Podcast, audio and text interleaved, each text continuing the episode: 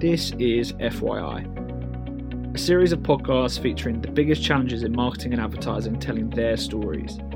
These are honest and open conversations and will break down the barriers as to the who, the why, the what, and the how of best in class marketeers from a variety of different sectors.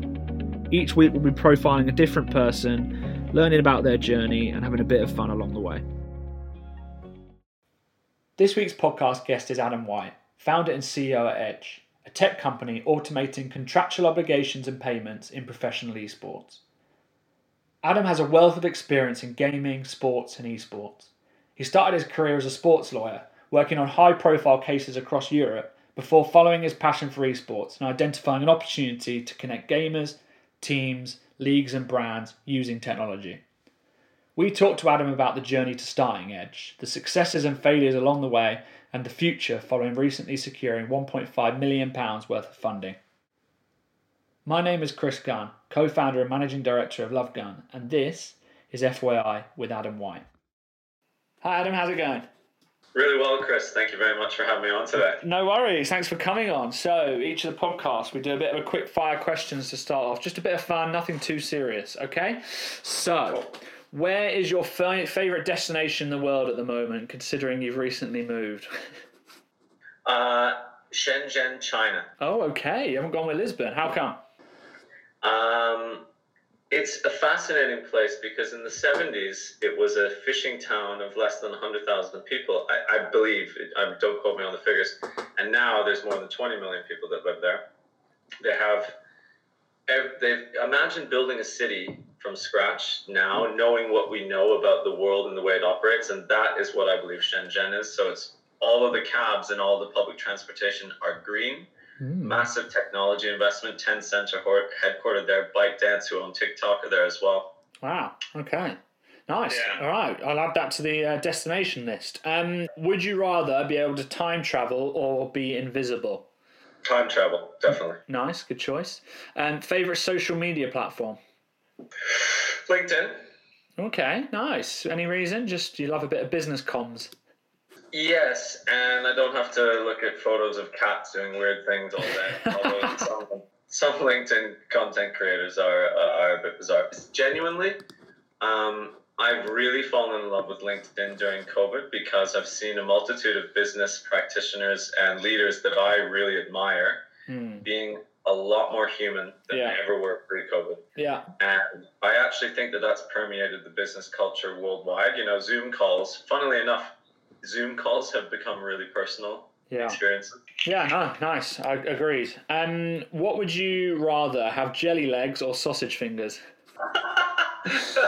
uh, jelly legs, because I'm vegan, so I don't want to have sausage fingers. yeah, fair. You could have had. You could have a vegan sausage vegan sausage fingers or jelly legs. uh, I don't know. I'll still go with the jelly legs. I'll okay, yeah, could be good fun, I suppose.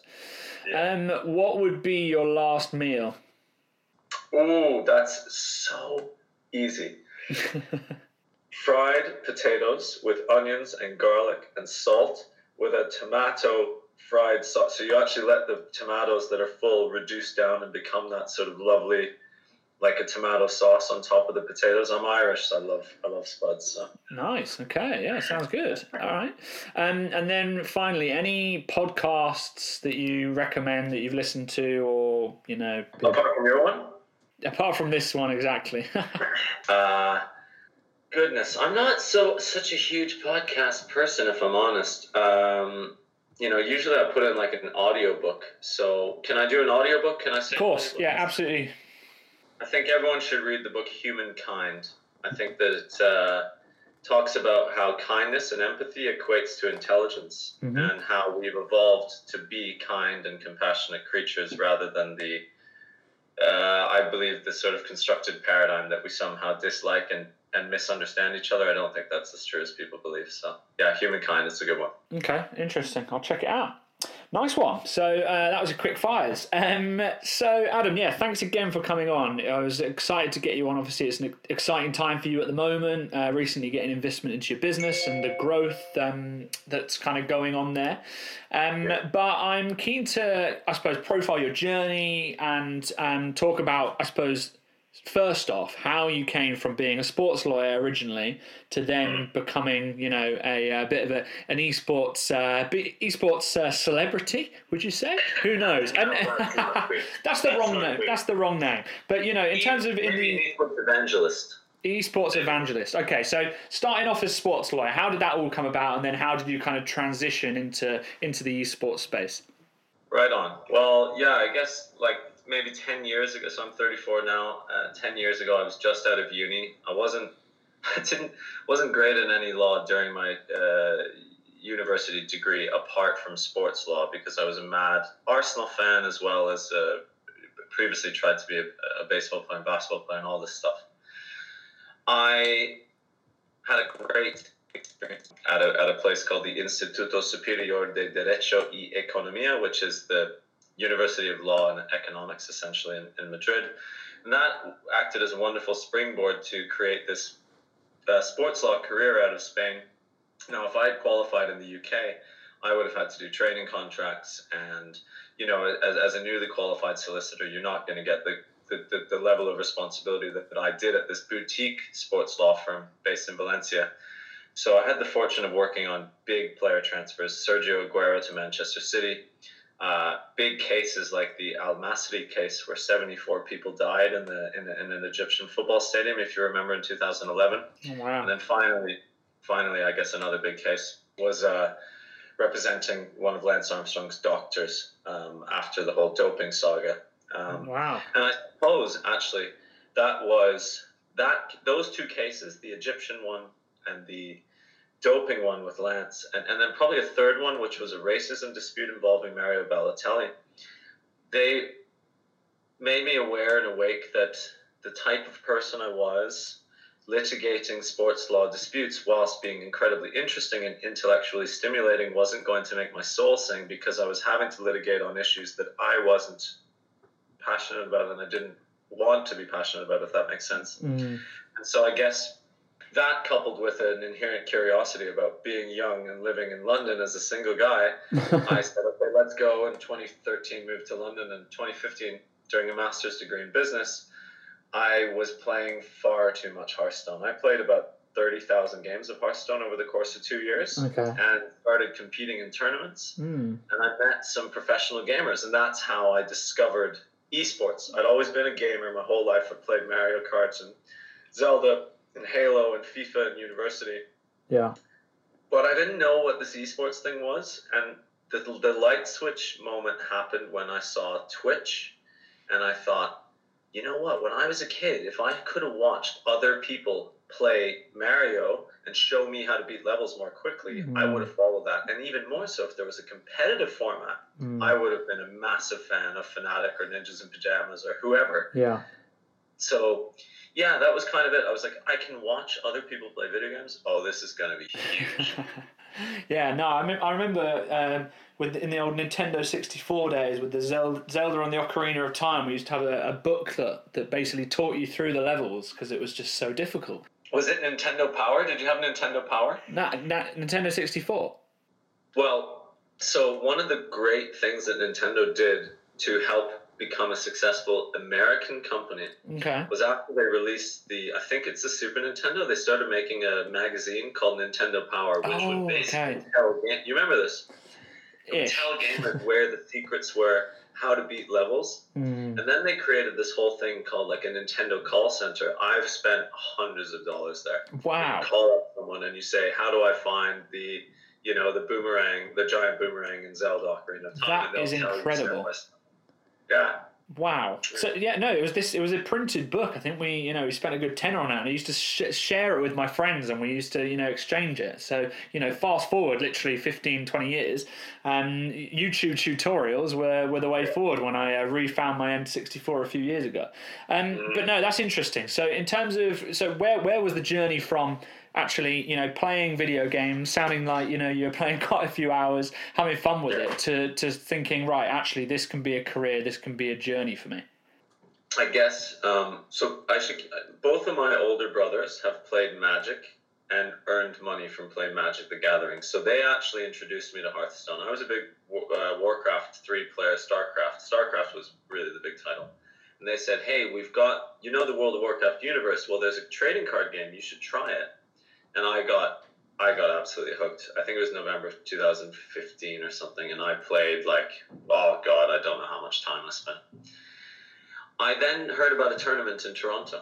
Okay. And I said, you know what, I fancy that. And Yeah. I went down and I, I won or I finished second, I can't remember. And it was a small cash prize, and I realized, Jesus, like if this if this is just this tiny card game and it's like three hundred dollars for thirty entrants, what happens if there's thirty thousand entrants or three million or thirty million? And then I did a few a bit of googling, and the Dota two International thirty million dollar prize pool. You know, Fortnite World Cup now has a hundred million dollar prize pool. All this, all this sort of um, these sort of pockets of money became apparent, and I said, well, how do I go get those? I guess I tried very, very temporarily to do so myself, and Yeah. met a kid called George C, or a young man called George C now, George Connolly, who was at the time the UK's number one Hearthstone player. And I met, I met and befriended his father as well. And um, I said, "Look, your son is way better than me. I'm never going to be a pro, so why don't I, why don't I represent your son?" And he was about to sign for a professional team called Misfits, and they said, sure, like, why don't you, you know, so I did some pro bono contract reviews and I discovered a lot of things that uh, were not palatable. hmm Um, So was, thought, was that taking experience from being a lawyer? Then you understand. Uh, absolutely. right. I, I, I looked at, I looked at uh, esports and I saw a huge industry that was growing really quickly and couldn't regulate itself because what, ha, why? Like if I've started an esports organization and I'm a former professional gamer, and I've just received investment, then I have the capital and the incentive to hire a law firm, put in proper operational processes, and make sure that my business is operating like any other business operates. Whereas I think one of the issues, and this isn't to speak disparagingly about the, my colleagues in the industry, it's just you are a former gamer. You understand Twitch and YouTube and Riot and Epic Games and Discord more than anyone. yeah. But you don't know what a contract is. Mhm. So Okay. I tried to help there initially as an individual. Um, I, re- I ran out of hours in the day, and so decided maybe we can build a product to solve this esports industry issue of getting players paid on time.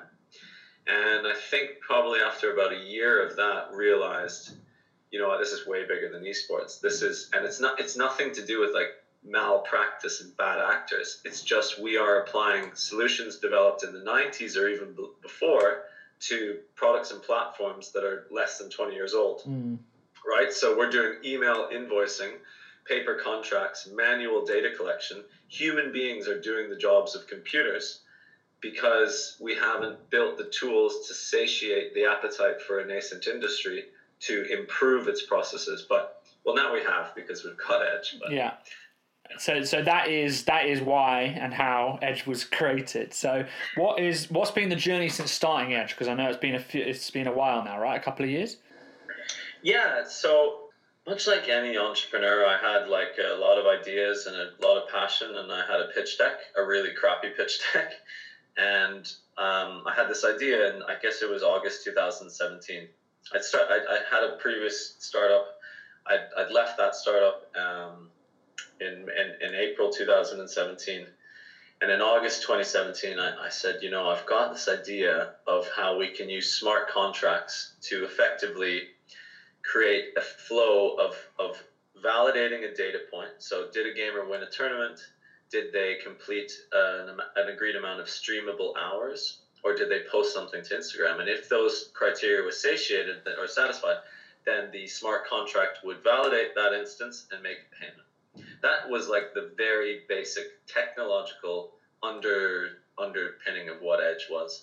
And then on top of that, the front front end or the skinning of it was if you're a tournament organizer or a team, you can use Edge to create all of your legal regulations and pay all of your talent. You can sign con- uh, casters and content creators and influencers and professional gamers using Edge, and you'll save a lot of those startup costs.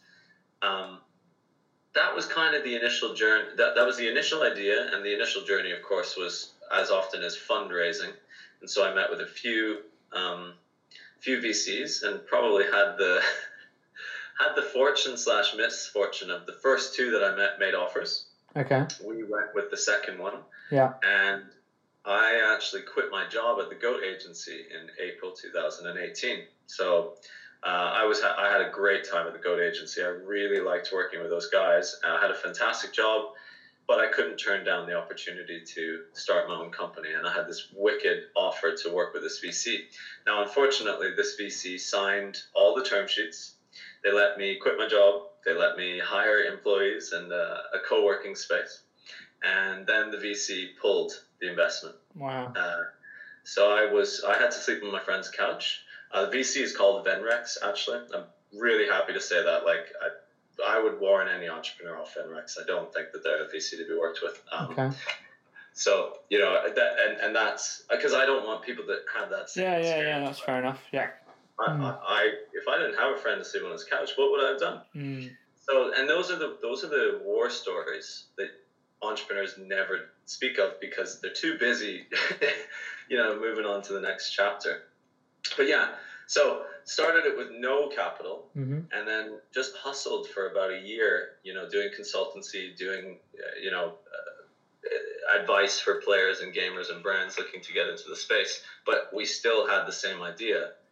And so we were still on the fundraise, just albeit, you know, now, now not with the security of a salary from Goat, I was having to hustle and pay my rent and pay my way. But uh, I wouldn't have done it another way because now the people we have on our cap table are amazing. Mm-hmm. Our investors are awesome. We're so lucky to have them. So how, how did you come across the, uh, the the new investors? How did that relationship start, and what make what makes them so amazing? So yeah, I guess we got our I got burned right, and I learned that nothing's done until the money's in the bank, mm-hmm. and so then I learned quickly that whilst pitching to VCs is great and, and, and family offices, when you don't have any traction and any validation, it's very difficult to raise half a million or a million or whatever you need as seed capital to get you know your proof of concept launched. So I ha- I met two angels, one of which I went to high school with, and they agreed to give us 25k. And we took that money and we built a proof of concept. We had maybe 30 teams using the platform um, and off the back of that, we were able to raise another 85k. So 25 from those two initial uh, angels, who I, you know, still very thankful for. We wouldn't be here without them. Mm-hmm. Um, and then another two angels, uh, Adrian and Dan, who what one had a digital marketing background, so understood where Edge was headed in terms of data-driven payments, and the other one was a games industry veteran. Yeah. How do you meet VCs? Um, in terms of this round, how we met them. Yeah, exactly. Really. Yeah, yeah, yeah. January 2020, we got accepted into a program called Stadia Ventures. Yeah. And they were absolutely crucial in introducing us to partners that they'd worked with previously. And we got approached by a family office, uh, Zulu Assets, who have a minority ownership in the Texas Rangers. Mm-hmm. And the process was really, really easy, really smooth. The, the, the partner who now sits on our board got the vision, understood the team and the market, and was quick on the documents. And I think that's really exciting for an entrepreneur. When when you've got an investor who the the right investors are like rocket fuel in your business. Yeah. They don't waste time on things which are detracting from the value of the business, like documentation to get the fundraise. They just go, yeah, let's go inject the cash. We need to start growing the business more quickly. Um, so yeah, we were lucky with that, and that and that's what we've been doing since we raised, just going fast. Nice, exciting times. So um, now you've you've secured that investment. Obviously, it's in the it's in the public realm. You're growing. Um, what what now? What is what is the plan? What's what does the next twelve months look like in terms of team, in terms of the product, and in terms of the future of where you're going? Sure, man. So yeah, like we, we closed the round at the end of October. and one of our big goal, our first gates was to hire some some great people. So we've hired uh, some engineers um, and some marketers, um, and we're about to make our first hire into Asia. And so you know, in terms of our medium term goals, 2021 we want edge in Asia. Mm-hmm. We've got uh, about 12 proof of concept customers that are using the platform now, testing, validating it we would say Edge is Edge December 2020. Edge is still in alpha. Um, proper rebrand next year. Proper launch. Um, but yeah, it's sort of short term targets are grow the team, uh, delight all of the customers we have right now, and then medium term get into Asia. And of course, long term, we're seeking ubiquity. We want to be a paradigm shifting technology. So why why Asia? Why is why is that a priority for you guys? The reasons are two, uh, well, threefold actually. So um, we've heard that the brands that work with influencers and content creators, and of course, Edge works with four brands that work with influencers and content creators. They report more on data and metrics in Asia than they do so in Europe. They're a little bit more scientific and data driven, mathematical than, than here. The second reason is the money is there. So um, the amount of gamers, content creators, brand spend in Asia, it absolutely blows us out of the water right now, and it's only going to increase. And that's the third thing is that in a post-COVID paradigm, like we would have gone to the US, that was first on our plan, and now with the uncertainty there, we're, we're thinking, well, maybe we leapfrog the US, we come back there later, and we, we go to Asia. Yeah. Okay, makes sense. So, amazing story and super interesting. Obviously, you know, developing a, a, product that's kind of led by technology. In terms of actually, you know, gathering that dream team that you're talking about, is it imperative for you to be hiring, you know, within esports, or is it, you know, it's pulling people from various sectors? What are the benefits of doing both? Yeah. So, I think one thing I really want to say is we have three rules at Edge. They are number one, team 1st mm-hmm. Number two, learn fast. And number three, stay edgy. And so team is really a big part of my job as the CEO. I'm not a technical person, so I, I don't I don't know how to build a platform at all. I don't even know what the guys are working on, but I believe that they're doing a fantastic job. Finding the dream team is the most difficult thing, and it is it is the thing that makes or breaks your business. Doesn't matter how great the market is, how good your product is. If you don't have a team to deliver and build it, it's going to all fall over. So I was lucky to meet um, two individuals who are my co-founders at Edge. One is David Yarnton, who was at Nintendo for 20 years and has a, a fantastic reputation in the games and esports industry. The other one is uh, slightly younger. he, he was 15 when he joined Edge. He's now 17. He's been written about by Forbes magazine as the future of computer science. Uh, his name is Scott Hyatt, and uh, he leads the engineering team. He's you know, he's like a brother to me now. We're, we're very, very close at Edge. It's like a family. Mm-hmm. Uh, we do Tuesday night pub quizzes and we play games together. To your question of how do you then, ex- so we had a good solid foundation of David and Scott, especially.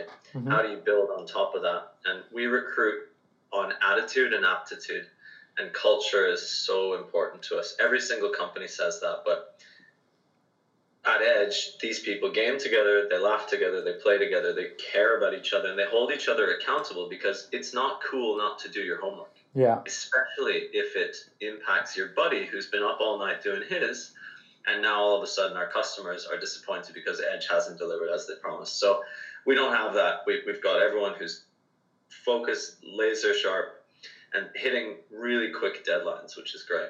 Nice. The final bit I wanted to say, Chris, was we're not an esports company.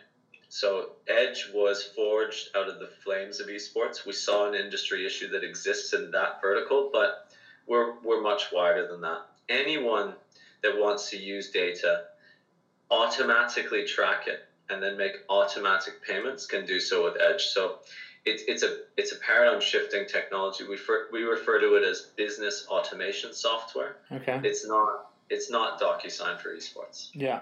Okay, makes sense.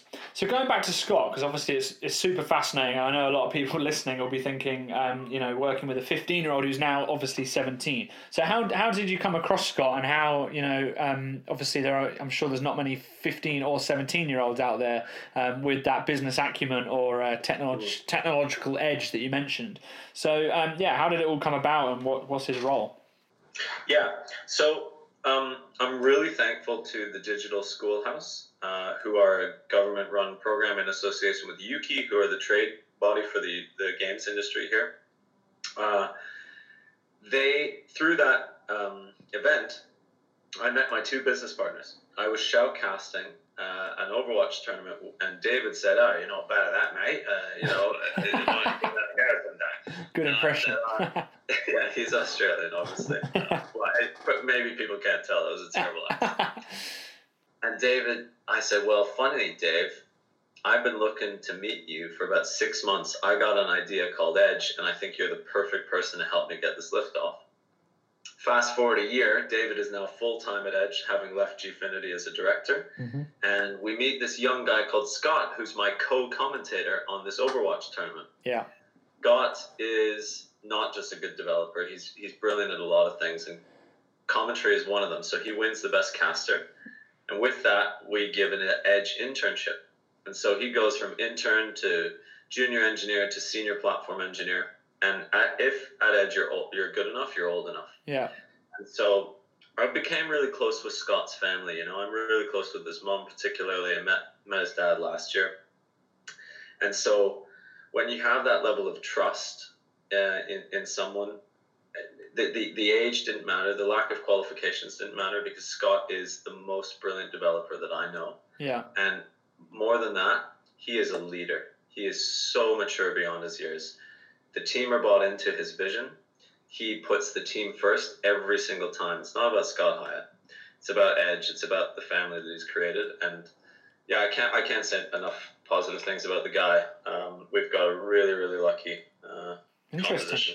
Yeah, sounds like the dream team. Um, yeah, no, super interesting. So looking back, um, we'll, we'll, look back and then we'll look forward again. So looking back over your journey from you know sports lawyer and obviously you know a lot happened before that and during that time that we kind of skimmed through.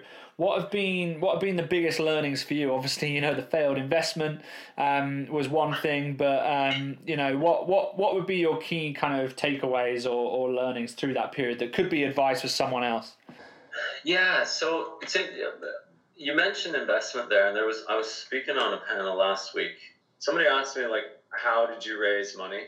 And so, how did you raise money during COVID? That's what they said because they said that investors were taking meetings, and they were never going to deploy capital.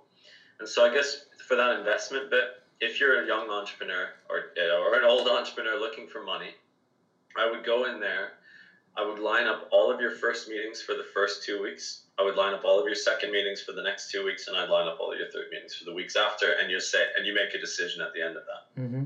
The reason I do that is twofold. One, investment is really about creating that fear of missing out. You know, this is your last chance to invest in my business. If you don't do it right now, you're going to miss it. Yeah. And then you'll be kicking yourself in 10 years' time when we're a unicorn. The second thing is that it helps you validate your assumptions and your process. So like I I didn't do that approach. I just met investor here, investor there, investor there. My pitch was different every single time. My pitch documents were shifting, the team was shifting. That lack of a consistent message doesn't give the investor confidence that you have a plan that you're going to stick to. Yeah. The, so I, I would definitely do that. Add some structure and process about your investor, and don't be afraid to ask them very upfront do you have capital to deploy in the next six months? Because if they don't, you you should use your time elsewhere. Yeah. And um, and then the, the second thing is I would really trust your instincts, stick to your guns. If you have something that's flashing off in the back of your mind, you think that person's not doing their work, I don't trust them, act on it. You know, fire fast, hire slow. Mm-hmm. Because in all likelihood, you know what's going on in your business. And if, if you don't, that should be a also a signal to you that something's going on. So yeah, like a bit more rigidity and process around investment and trusting your instincts. Yeah, no, good advice. So then let's look forward. So what is what's the dream? You know, you've talked about how um, you know what the what the next twelve months or etc. look like for Edge. But what is the what's the eventual dream? Where do you want it sit? Where do you want to see Edge in five years? Do you want to have taken over the world? You know, what's what's going on? Yeah. So um, I, I just did a, a, similar interview to this earlier today, and it's the same answer.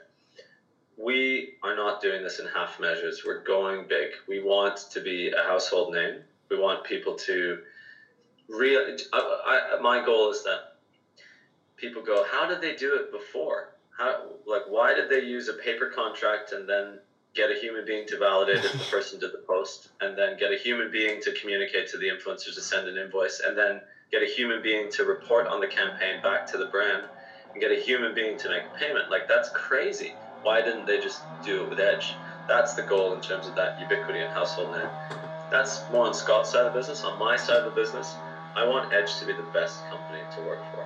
I want it to be a life changing experience that you've come to Edge. Recently, we had a guy, Zahi, who got his UK visa. So he's just come from Lebanon, and his dream was to work in the UK. And so we, I want to make that happen. If somebody's dream is to learn how to play guitar, let's make that happen at Edge. Um, I really believe post COVID that the difference between work and life has become even more blurred. I don't want that to be a negative thing. Yeah. I want it to be a positive thing that people come to work because they want to, because they love their colleagues, because they adore their job. And I think we've got a good foundation, but I really want to keep building on this of making Edge the most human company it can be. Amazing yeah, great outlook and you know improving others' lives too. Obviously, huge in terms of building a business. I think there's a lot of selfishness a lot of the time, but actually, it's thinking about the team that you're creating and the people amongst it.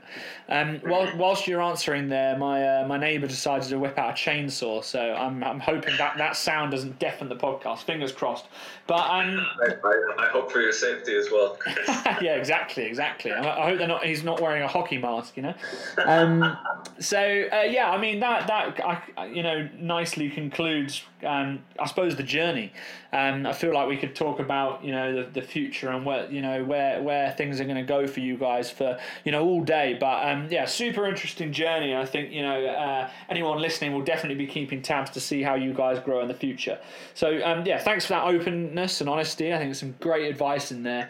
Um, and with any of these um, podcasts, we like to finish with you know let's let's pass the pod. Is there anyone out there that you recommend you know that we go after to try and get this pod in the future that will give some great insight or talk us through their journey?